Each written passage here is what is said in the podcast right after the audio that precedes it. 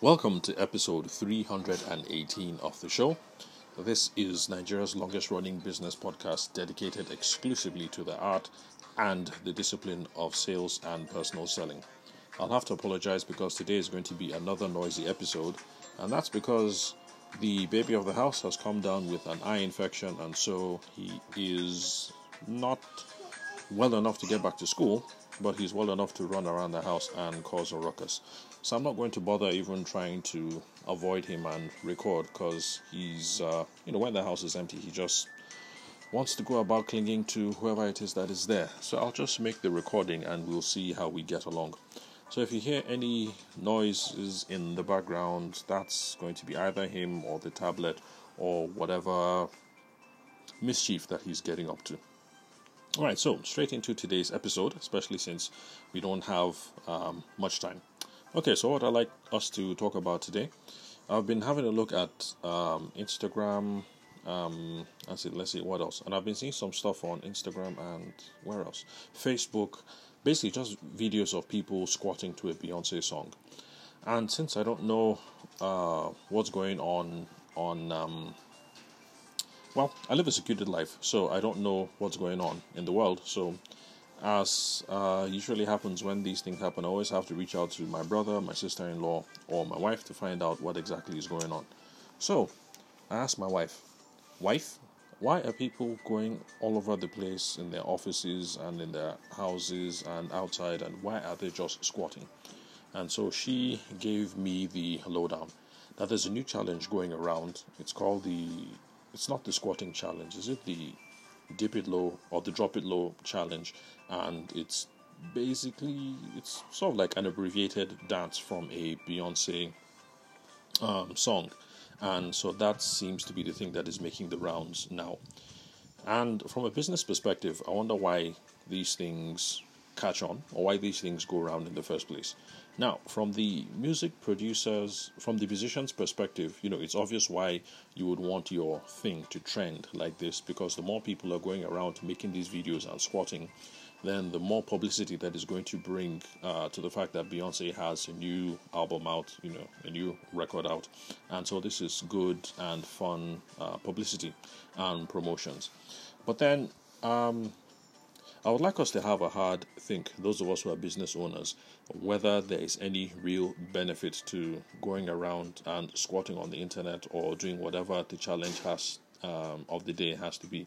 Because it looks like challenges are here today. I mean, all the way from the plank challenge, which was more than a decade ago, and you know, now we're here at the drop it low challenge.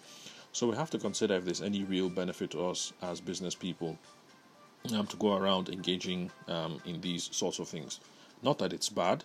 In fact, people, I think, especially in the wedding and the event space, use it as a way to create relatable and personable content so that your brides and grooms, or if you're not in the wedding space, so that your potential customers get to see you as someone who is real and authentic and not just a um, not just an empty suit or not just um, someone who is just out there to get their money and nothing more.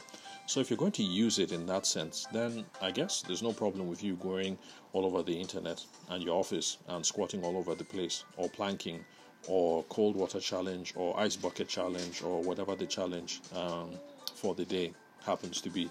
So I guess there's no disadvantage if you look at it in that sense. But I think, as wedding and event uh, professionals or whatever business it is that you're involved in, as a business person, I think you should give it a hard. Uh, you need to put some hard thought behind whether this is useful for your um, business or not. And for the other, uh, this is not trying to shame anyone, but for the other business owners out there who I see, you know, in the offices, everybody dropping it, um, I'm not sure if there's any direct business benefit. This is just my own personal opinion, but I want to give a youth uh, a useful framework for how to go about thinking about um, creating content online. If content creation is your strategy for promoting your business, either as a plumber, um, electrician, wedding photographer, or business consultant like myself. So, um, uh, what's his name? Vaynerchuk, yes, Gary Vaynerchuk and a couple of other people have been very open about uh, the strategies that you can employ when it comes to producing content, and that is um, either entertainment or education. Some people do a mix of both, but ultimately boils down uh, to that. And so you can be creating lots of um, edu- um, entertaining content out there and the goal is to people for people to find it um, engaging, relatable, to like it, to share it, to get some um, virality, and uh, yeah, that's its own thing. Um, I haven't done much research there, so I'm not going to be of much use to you guys uh, when it comes to how to use entertainment strategies around building content. But the one that I that is close and dear to my heart actually is education, and I think it blends in well for um, most uh, for most businesses. Like for instance, what I'm doing, educating people over here on the podcast, or uh, my second podcast, which is uh, So You're Getting Married podcast. That one is targeted towards uh, brides and grooms on. Uh, things to expect before getting married and uh, adventures in wedding planning, basically.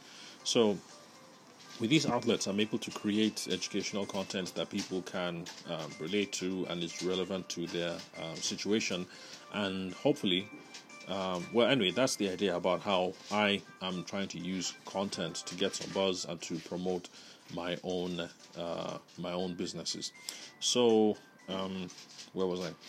Okay, well, I guess the bottom line, what I'm trying to bring to it today is that when it comes to creating content, don't just go willy nilly with whatever is the challenge of the day. The squat challenge, the bucket challenge, the planking challenge, this challenge, that challenge, because, um, well, there's a challenge every other day or every other week, and at the end of the day, if all you're going to do is just go around uh, doing all these challenges, the challenge in itself is not bad. I guess what you have to do is to make sure that if you're going to use an entertainment um, strategy for creating content, you have to be able to be sure that you have a way for um, driving some business value out of this.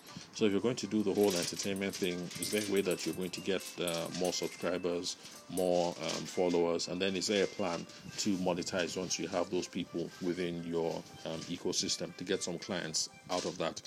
And I think that it's easier to do that if you have an education based um, strategy. So I guess what I'm saying is let's be deliberate when it comes to creating uh, content for social media because we are trying to grow our sales and not just doing something because it's hot and it's the flavor of the day. So, thank you very much for listening to the Sales for the Nigerian Wedding Industry podcast. I'm your host, Abuja based sales and business consultant and event media professional, Tabishima Ayede. Thank you very much for your time and attention. I'll catch you guys at the next recording.